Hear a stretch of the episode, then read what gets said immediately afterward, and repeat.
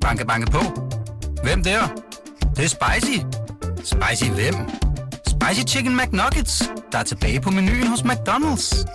Badum, bom, tji.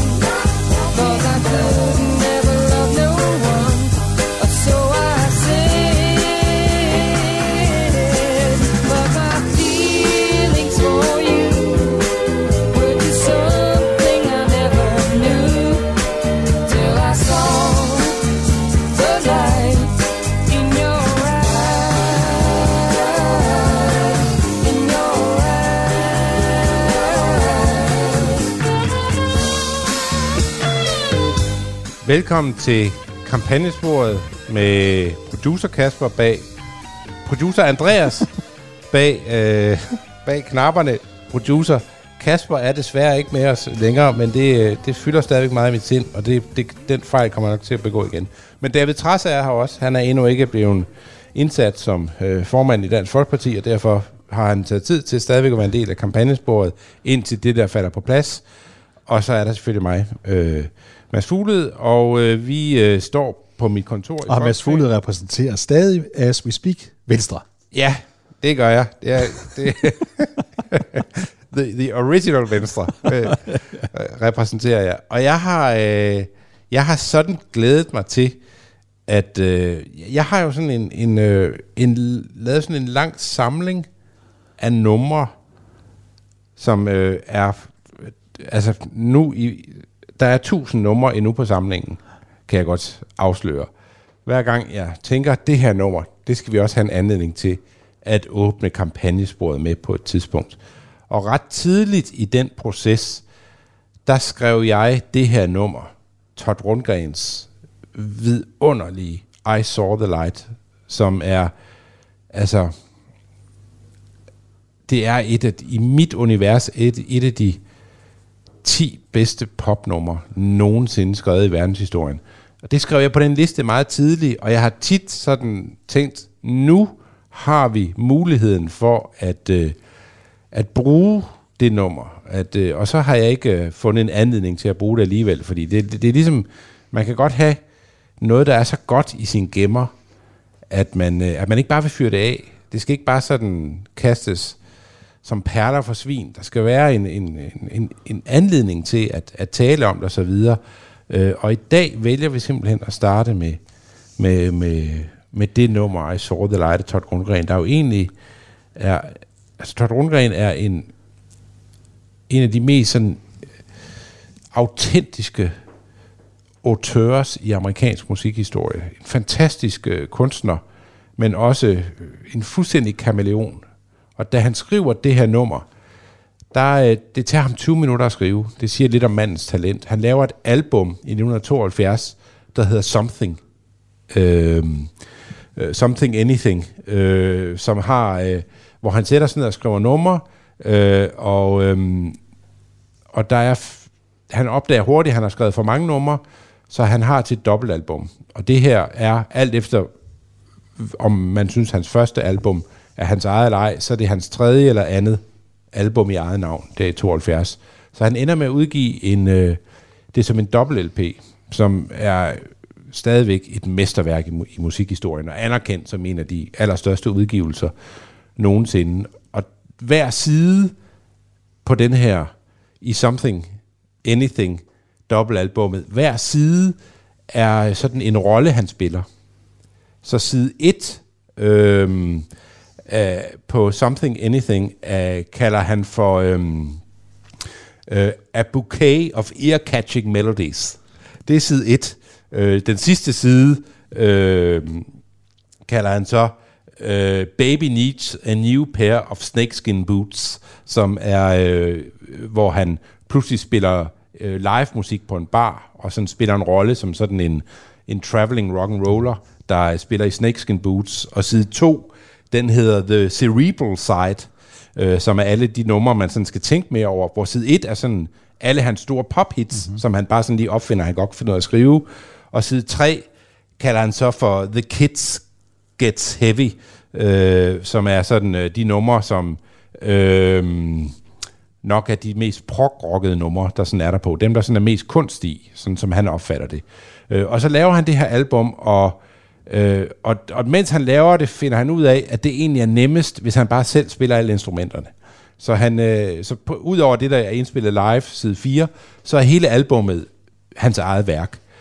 Og de der øh, numre, der er på især side 1, de bliver til pophits. Og han bliver en, øh, en, øh, en, en sensation i USA, og alle kan sådan se, at her har vi ikke bare en, øh, en normal kunstner. Vi har en, der har valgt at lave et, album, hvor der er fire forskellige genrer på, og han mestrer dem alle sammen med et kunstnerisk overskud, som meget, meget få har.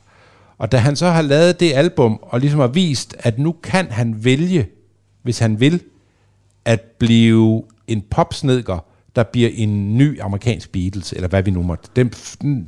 En, der laver ting, som folk øh, vil elske, og han kan, han kan ligesom, den formular, han har fundet i I Saw the Light, øh, den kan han gentage, indtil han falder død om, og folk vil elske ham for det. Ligesom Beatles fandt en formular, og den gentog de så i, i uendelighed, og, øh, og da de var færdige, så øh, var folk kede af, at de var færdige med at skrive den samme sang igen og igen. Det samme kunne Rundgren have gjort. Og det sjove er, at han så vælger, da han så siger, da han er færdig med det, og så skal lave sit næste album efter Something Anything, så øh, siger han, jamen nu har jeg jo prøvet det, og det synes jeg var enormt nemt, men det er også meget kedeligt. Og siden da har han udgivet, øh, altså en, jeg har ikke talt på, hvor mange album han har, men han har aldrig gået tilbage til det, som han gjorde. Han kunne være blevet noget helt andet, men han ville hellere være kunstner.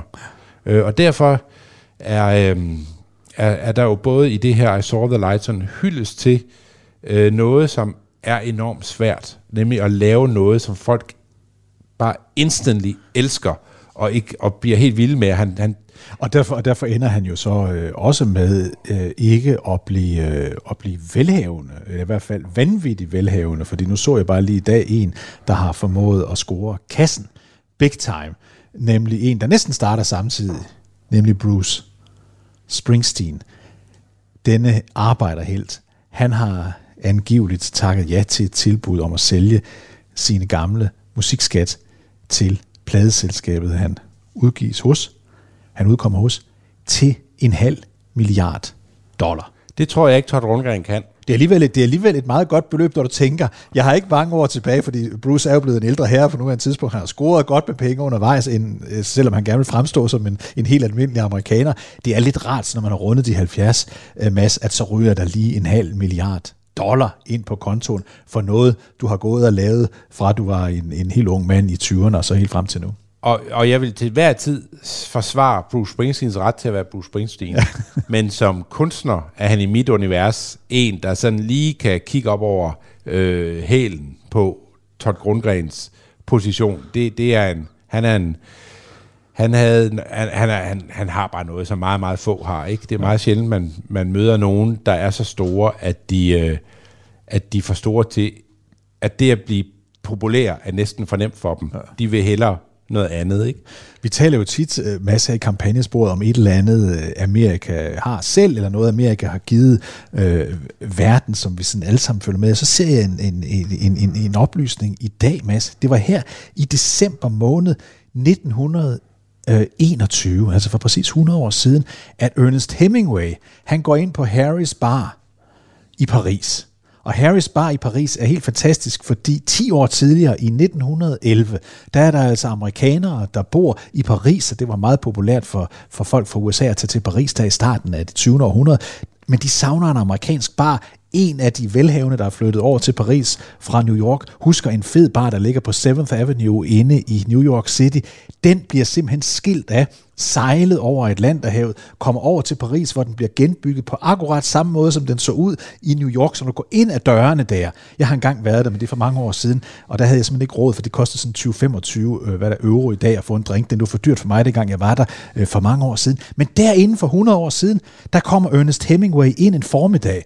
Han har tømmermænd, øh, men han vil helst ikke lugte alkohol, fordi han skal mødes med sin øh, daværende elskerinde Mary om et øjeblik. Og derfor så siger han til bartjeneren i, i Harrys bar, kan du ikke lave en drink, hvor der er juicy, sådan, sådan man ikke kan lugte, at jeg har drukket alkohol her i formiddag. Og så finder øh, Harry der bag baren ud af, at man kan lave en drink, hvor man tilsætter tomatjuice, salt, peber, tabasco sauce, Worcester sauce, øh, øh, citronsaft, vodka og tomatjuice. Så sådan blev den opfundet. Og hvorfor hedder den så Bloody Mary? Det var fordi, han talte om elsker inden Mary. Hun skabte problemer, fordi han jo snart skulle giftes. Og derfor så siger han Bloody Mary, da han får den. Det er jo sådan en af de institutioner, som man ikke altid tænker over, at Amerika har givet os for 100 år siden. Det er en Bloody Mary. Og the, og the Cocktail, som jo er noget helt andet i USA, end det er så mange andre steder. Vi har jo fået lidt den der cocktailkultur Ja. til, øh, til Europa. Ja, inklusiv Danmark, ja. Men, men i USA er det jo... Altså nu var jeg jo i USA her for nylig, og det her med at gå ud og spise i USA, hvor en lige så stor del af det at gå ud og spise, er jo ikke måltidet, men din, øh, dit, dit cocktailindløb Ja, til måltidet. Og man kommer altid lidt plimmelim til bordet i USA, hvis man sådan rigtig er ude at spise. Fordi man starter jo altid med en whisky sour, og, øh, og, og står deroppe, og, og cocktails er ikke så dyre, og i USA er der ofte meget mere alkohol i dem. Så når du endelig sætter dig ned for at spise din tomahawk steak, eller hvad du ellers har, har rodet dig ud i, af, af velsignelser ved, ved, på, på dit steakhouse, ja. øh, så, er, så har du været ret lang tid. Og den, man har det jo nogle steder i Danmark, jeg kan se nogle steder, at de begynder sådan at kopiere det der, men den her cocktail øhm, institution, som altså det gør vi jo ikke i Danmark. Man går ikke på kro, og så sidder man og drikker cocktail først, før man Nej, kaster men- sig over... Øh, Altså, du har selvfølgelig muligheden for at gøre det, som du Det er siger. Det, det er sådan lidt mere normalt nu, end det var end, end, end det var engang, men det er jo stadigvæk ikke sådan, at når, som oftest de fleste mennesker i Danmark, når man får gæster hjem, så serverer man jo sammen det, det, der, det der amerikanske billede, vi har for mange film, hvor man lige trækker sådan et, et, et, et, et skab, en globus ud, man åbner op, og så dernede under globus, der har man en helt stribe forskellige drinks, man lige kan stå og, og mixe der som en cocktail til at starte med. Det Ja, der er jo nogle verdensmænd, der har sådan en selvfølgelig, sådan en ja. god globus der, Ja. men, øh, men, øh, men det er sådan en amerikansk institution. Og apropos Harry's Bar, hvornår er det, du siger, den åbner? I 1911. 1911, det er jo, altså, der er jo sådan en periode af amerikansk øhm, øh, historie, hvor amerikanerne har sådan et, øh, et ekstremt mindreværdskompleks over for europæisk kultur Ja. at, øh, at, at øh, især i den periode, hvor, hvor man øh, får Harris Bar til, øh, til Europa, at, øh, at det at være kunstner i USA, det er kun noget, man kan være, hvis man har haft en periode i Paris. Ja.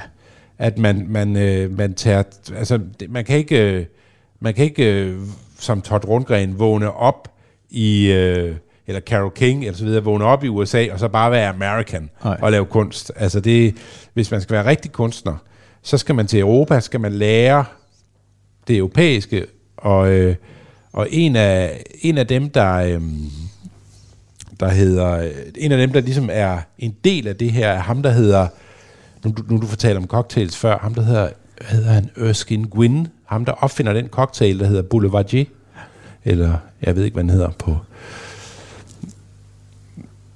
det ikke det, den hedder? Jeg, det, det er en, jeg ikke kender. Ja, men det mener det er det, den ja. hedder. Men den, den, han har en, en, øh, en, øh, en avis, som bliver udgivet i de her år i Paris, til alle de her amerikanere, der er kommet til Paris for at lære kultur. Mm.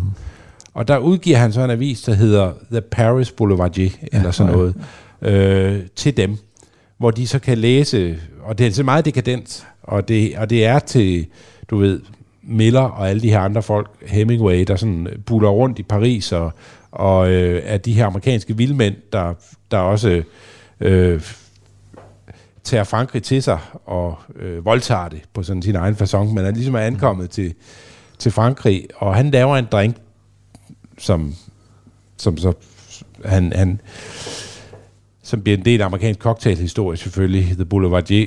Og, og min pointe var egentlig mere for at sige, at, at da man så kommer senere, at man kommer efter 2. verdenskrig, der vender det jo på hovedet, at øh, der er det pludselig europæerne, der skal tage til USA for at se, hvad er USA, før de kan være kunstnere. Præcis. Øh, at, at, at, men, men vi er i de her år, hvor, altså hvor, med Harris Bar, hvor, hvor det amerikanske øh, var noget, man... Altså, alle, alle store amerikanske kunstnere i den her periode er jo også nogen, der øh, meget ofte for, kopierer mm-hmm. europæiske traditioner og europæiske ismer, og tager dem til sig og laver en, måske en amerikansk udgave af det, men de står ikke i egen ret. Men så kommer der folk, som ligesom vender det på hovedet, måske allermest voldsomt med Pollock og sådan nogen, ikke? Hopper, der bare sådan siger, øh, fuck Europa, vi, vi, jeg, vi laver noget selv.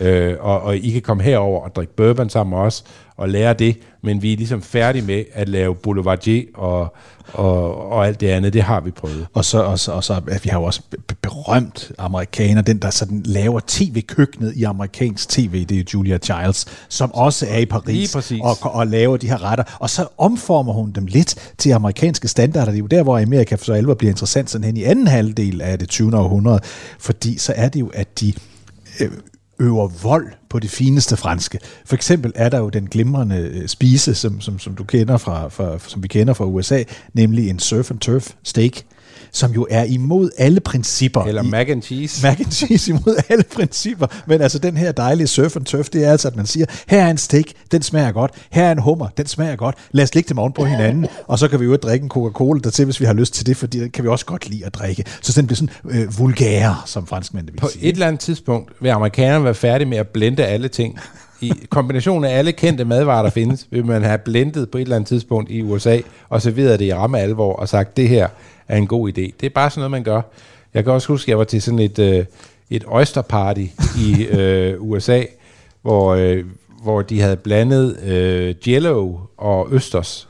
Øh, og jeg synes jo, østers er vidunderlig, men man skal ikke, man skal ikke fucke meget med en østers, synes jeg. Den skal bare spises, som den er, øh, mere eller mindre.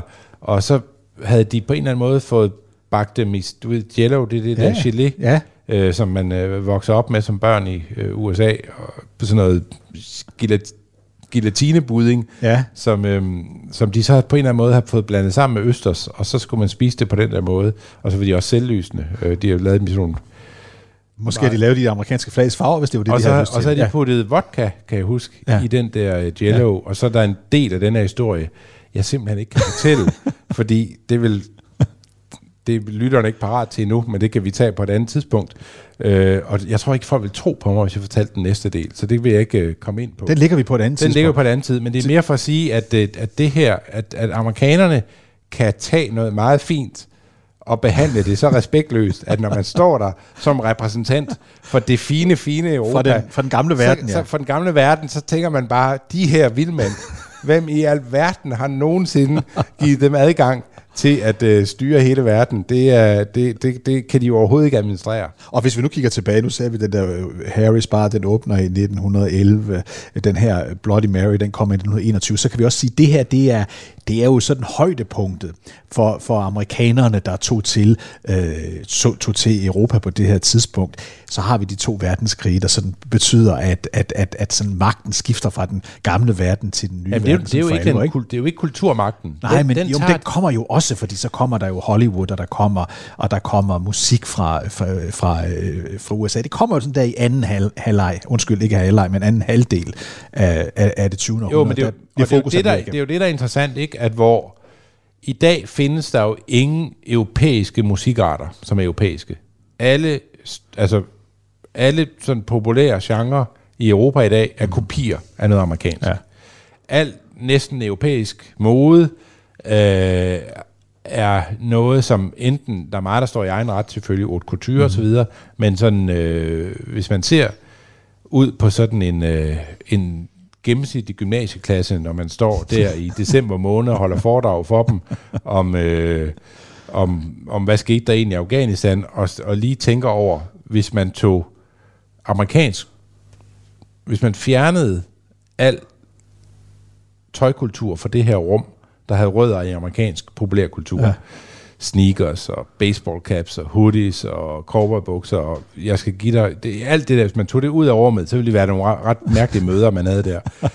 øh, og, og det er mere for at sige, det er jo ret skørt, at det er gået den vej, ikke? Jo. At, øh, og og det, det er sjovt, at det også sker inden for kunsten, ikke? At hvis du skal, hvis du skal ligesom, en gang skulle man jo til Berlin og Paris og sådan noget, ja. for ligesom at mærke pulsen i Europa og, og, og, og blive inspireret og så videre. Og nu skal man altså, nu skal man, nu skal man have en eller anden øh, amerikaner odyssé, og hvis man ikke bliver spist af kyklopen, eller, eller øh, øh, falder i med sirenerne og kommer hjem til Europa, så kan man ligesom komme hjem fra USA med øh, ægte kultur. Og det er jo ret skørt, at, at det er, at det er vendt på hovedet på den person. sandt for dyden blev jeg vil bare lige anbefale en bog, Mads, som jeg læste her i den forløbende uge, fordi jeg skulle anmelde den. Det er Gasolin-bogen, altså historien om Gasolins øh, storhedstid fra 1969 til 1978. Fordi i den bog øh, handler en stor del jo om deres meget, meget mislykkede forsøg på at slå igennem øh, i Amerika. Det kan jeg huske, vi talte om, da Kim Larsen øh, døde,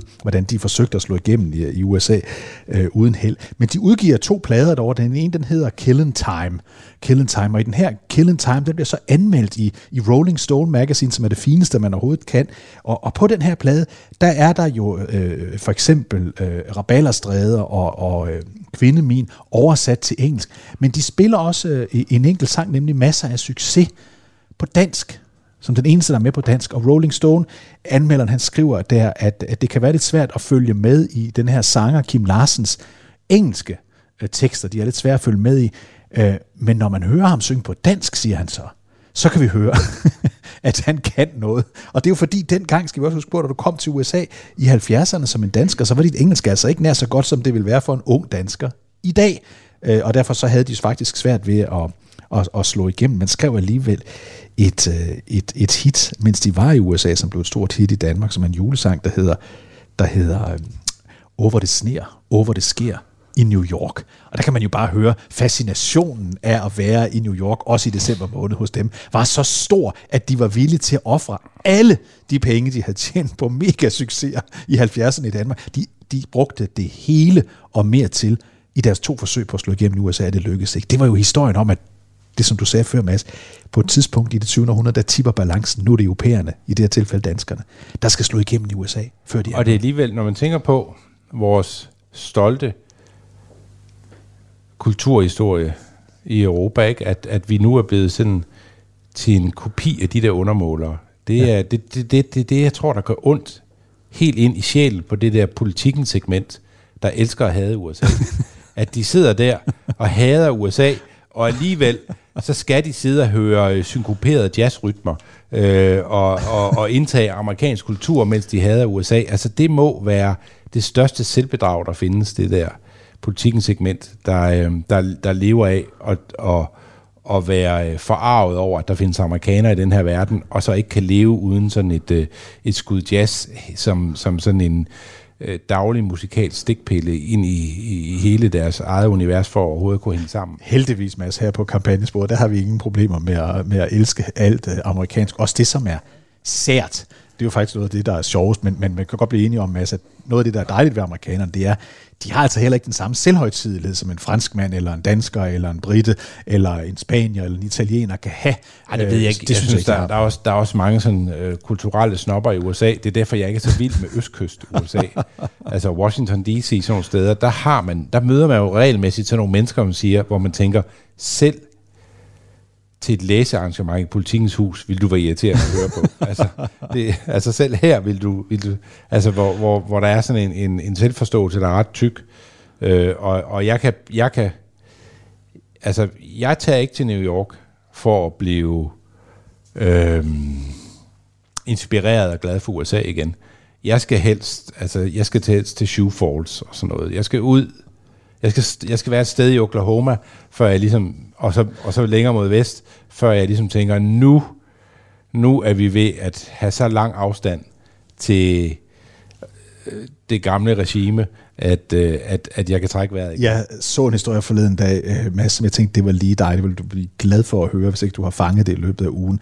Der er nu så mange bjørne, både brune bjørne og grizzlybjørne, i delstaten Wyoming, en af dine yndlingsstater, er at man fra nu af, fra næste år, for første gang i årtier, Øh, det var lidt uklarhed, hvor mange årtier vi skulle tilbage, fordi der var måske nogle amter, der havde tilladt det i enkelte perioder, men det er rigtig lang tid siden, at man sidst måtte gå på jagt for at skyde oh, bjørne vil, i Wyoming. Jeg vil elske, jeg vil, jeg vil elske at komme på grizzlybjørnjagt. Ja, det kan du altså komme nu igen i... Uh, i uh, Theodore Roosevelt, Ja. som vi ikke er nået til endnu i vores præsidentrække. nej, slet Øh, ikke. Han var jo af den overbevisning, at man kunne ikke tillade sig at blive præsident, eller egentlig være mand, øh, hvis man ikke havde nedlagt en bjørn øh, i løbet af sit liv. Øh, men, men det ved jeg godt, det er jo nok politisk ukorrekt. Og, øh, Men altså nu, nu, nu er det tilbage, Mads. Fra næste år må du have lov til at... Øh, med al sandsynlighed, det ser ikke ud som om... Altså, det er jo ikke et stærkt venstreorienteret delstatsparlament, vi har med at gøre i øh, dyrebeskyttere, der ligger der i, i Wyoming, så det, det virker som om, myndighederne har sagt, vi har simpelthen for mange bjørne, vi er nødt til at skyde dem. Ja, men det skal nok ikke, gå der igennem kommer, politisk. Må ikke der kommer nogle veganere, der er færdige med at statuer ned og siger, at, øh, at man er ikke et ordentligt menneske, før man er blevet spist af en bjørn. Lad os lige, efter vi var i så godt humør, så vil jeg bringe os lidt ned i, i, i- i humør her. Øh, fordi en af de i øvrigt amerikanere, der tog til Europa for at slå igennem, fordi han har svært ved at slå igennem i USA til at starte med, det var, det var, det var den berømte øh, poet, østkystpoet i øvrigt fra New Hampshire, Robert Frost.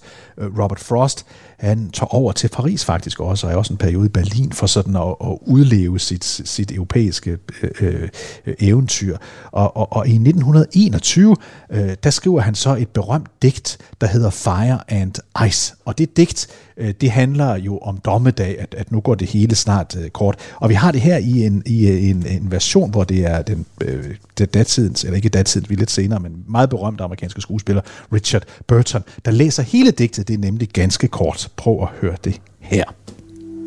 Some say the world will end in fire. Some say in ice. From what I've tasted of desire, I hold with those who favor fire. But if it had to perish twice, I think I know enough of hate to think that for destruction ice is also great and would suffice.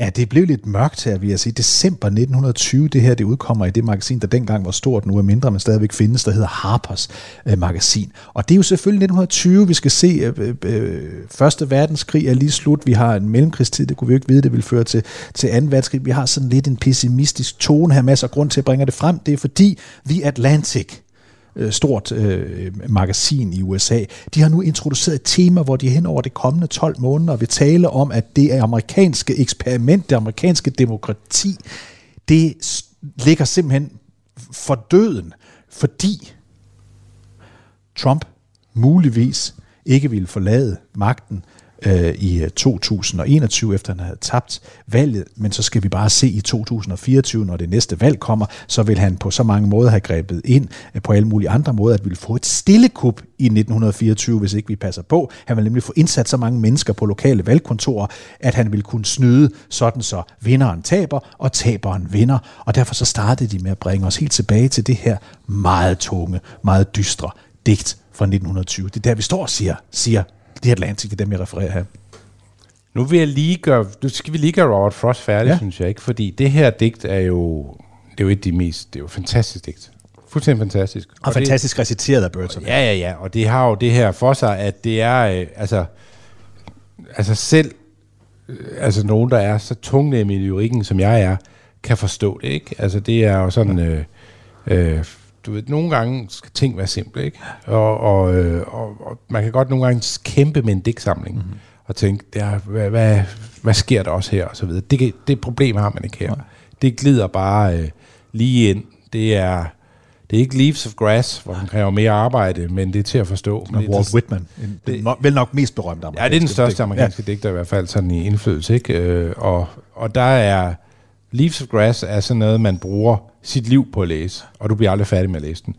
Men Frost er noget, som du læser, og han bliver ved, ved med at være hos dig, fordi at det... øh, Altså, jeg, i Danmark har vi Nordbrandt, der ligesom har samme evne til at, at komprimere ting, som man sådan bliver ved med at vende tilbage til som sådan en, et øh, udgangspunkt for en samtale, ikke? hvor man sådan tænker, det her minder om noget, jeg læste i Violinbyggernes by. Og sådan, sådan har man det også med Robert Frost, at, øh, at han har det her. Men det interessante er jo, at det her digt er et godt eksempel på det, vi talte om før. Fordi Robert Frost skriver Fire and Ice. Der er, det, øh, der er han selvfølgelig taget til mentalt til Europa, ja. ja. og det er Dantes guddommelige komedie. Han, øh, han forsøger at... Øh, og simpelthen ligesom krystallisere i et ja. digt, øh, i hvert fald. Et kort digt, ja. Ja, et, et kort digt, hvor, hvor en passage i Dantes udødelige komedie, ja. der ligesom er inspirationen til. Altså han har vendt tilbage til, det, til den europæiske moderkilde, og, øh, og, og får så lavet det her, øh, den her øh, kommentar, som jo er, ja, ja, der er så tit, man støder på den, Fire and Ice, og den findes også i, den, findes, den er rigt repræsenteret i amerikansk musikhistorie. Mm. Øh, den findes mange steder, øh, der, der dukker den op, ikke? Men, øh, men den er, øh, det er et, øh, et absolut mesterværk, og det, det, det Frost skal vi også gøre mere ud af på et, på et tidspunkt, men det er jo helt klart, at, øh, at, øh, at, øh, at den her samtale af, hvor kommer vi fra? Ja. Hvad er vi? Hvad er vores... Øh, hvad er det, vi har med os mm. i bagagen? Hvad, vil, hvad bliver vi inspireret af? Den bog, jeg skal læse i juleferien, det kan vi vende tilbage til, har også det her som, som, som sit hovedtema. Øh, The Dawn. Øh, the Dawn of... Øh, of Everything, A New History of Humanity, ja. er den, jeg har tænkt mig at skulle læse her i, i, øh, i, i min... Øh, i min ja, der, vi får, jeg får jo svigerfamilien på besøg, og vi sidder der. Så er der god grund til vinget. lige at trække sig til side. Og på et tidspunkt, så tænk, kommer jeg Ja. ja. til at tænke, nu vil jeg rigtig gerne gå en lang tur. Jeg kan se den som lydbog, varer cirka 24 timer. Det kan jeg godt bruge på at gå ude i øh, Hoverdal øh, Plantage, eller et af de andre vidunderlige steder i Vestjylland, og så siger jeg lige, jeg går lige en lille tur, ja. og så kan jeg høre den. Og den har nemlig den pointe, øh, sådan som jeg forstår den. Jeg har kun hørt en time af den indtil videre. Øh, men den har den pointe, at, øh, at vi har den her forestilling om, at, øh, at der er sådan nogle starttidspunkter, hvor vi begynder at tale om ting, som er i Vesten, som vi tror begynder med en vestlig samtale. Mm. Altså vi har den her forestilling om, at det er at, det sam, at, at debat om, hvad, hvorfor har vi ulighed, og hvad er ulighed for en størrelse, at det begynder med Rousseaus mesterværk om, ja. om ulighed fra midten af 1700-tallet, og øh, at, øh, at vi på en eller anden måde står i gæld til i Vesten til nogen, der levede i vores fortid, mm. og så øh, er, øh, som jeg forstår, The Dawn of Everything, øh, at man, at man øh, prøver at føre argument for at sige, jamen, Europa er ikke unik på den fasong. Den samtale, vi har om, øh, hvad vi kalder europæiske idealer, den statsdannelse, vi lavede osv., den står i dyb arv til øh, alt det, der gik før. At øh, indiansk kultur mm. har øh, en enorm indflydelse på øh, europæisk tænkning.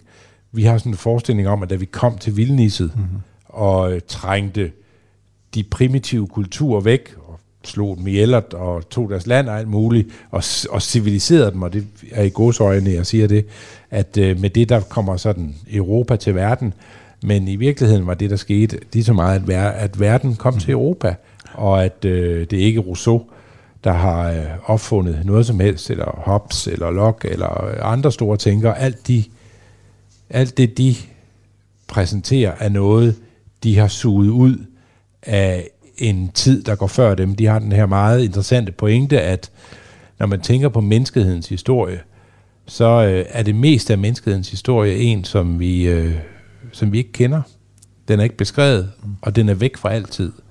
Men, øh, og, vi, og vi kan godt bilde os ind, når vi kigger på hulemalerier fra,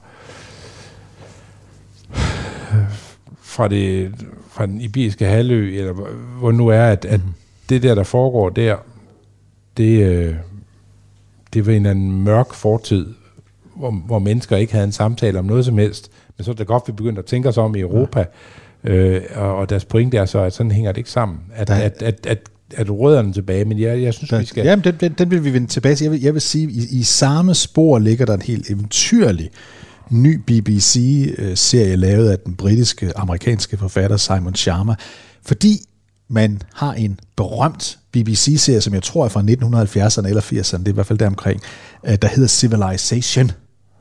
Og den handlede så om, hvordan vores civilisation var verdens civilisation. Og så lavede de en ny her for en 3-4 år siden, der hedder Civilizations, hvor de altså lægger den i flertal. Og så i stedet for kun at, at være i det gamle Rom, eller i det gamle Grækenland, eller, eller hvor vi nu plejer at være henne, så opsøgte man helt andre steder. Det er en, en fantastisk øh, øh interessant pointe at prøve at gøre det. Og så et andet eksempel her fra den seneste uge, som også beskriver det.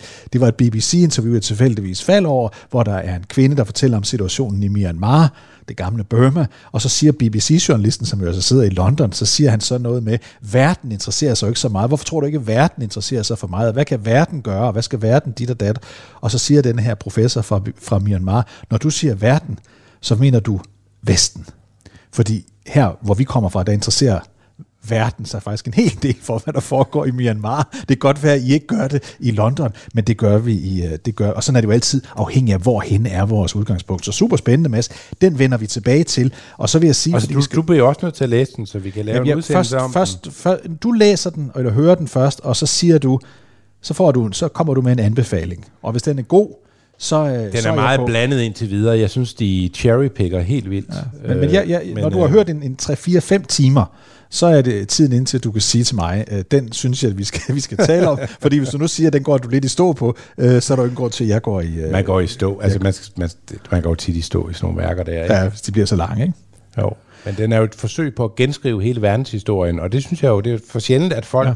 med rablende storhedsvandvid udgiver bøger. Ikke? det, det skal man jo altid læse, når de gør. Øh, jeg skal lige se- komme med en pointe her, Mads, fordi forleden dag, så er jeg til fodbold inde i parken, og der er pause, og der kommer en dame hen imod mig, øh, øh, som jeg ikke fik fat i navnet på. Det, hun, er, hun er fast lytter af kampagnespor, så derfor skal jeg jo passe på med, hvad hun sagde og hvad hun gjorde, men hun kommer altså hen til mig.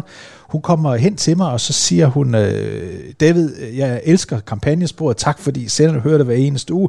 Kan du tåle lidt efterkritik? Så skal du bare sige nej. Jeg, jeg, jeg, jeg, står, jeg får ikke sagt nej. Så hun siger, godt, der er to ting, jeg gerne vil sige. Husk nu på, hun, hun virkelig, det, var, det positive var sagt først.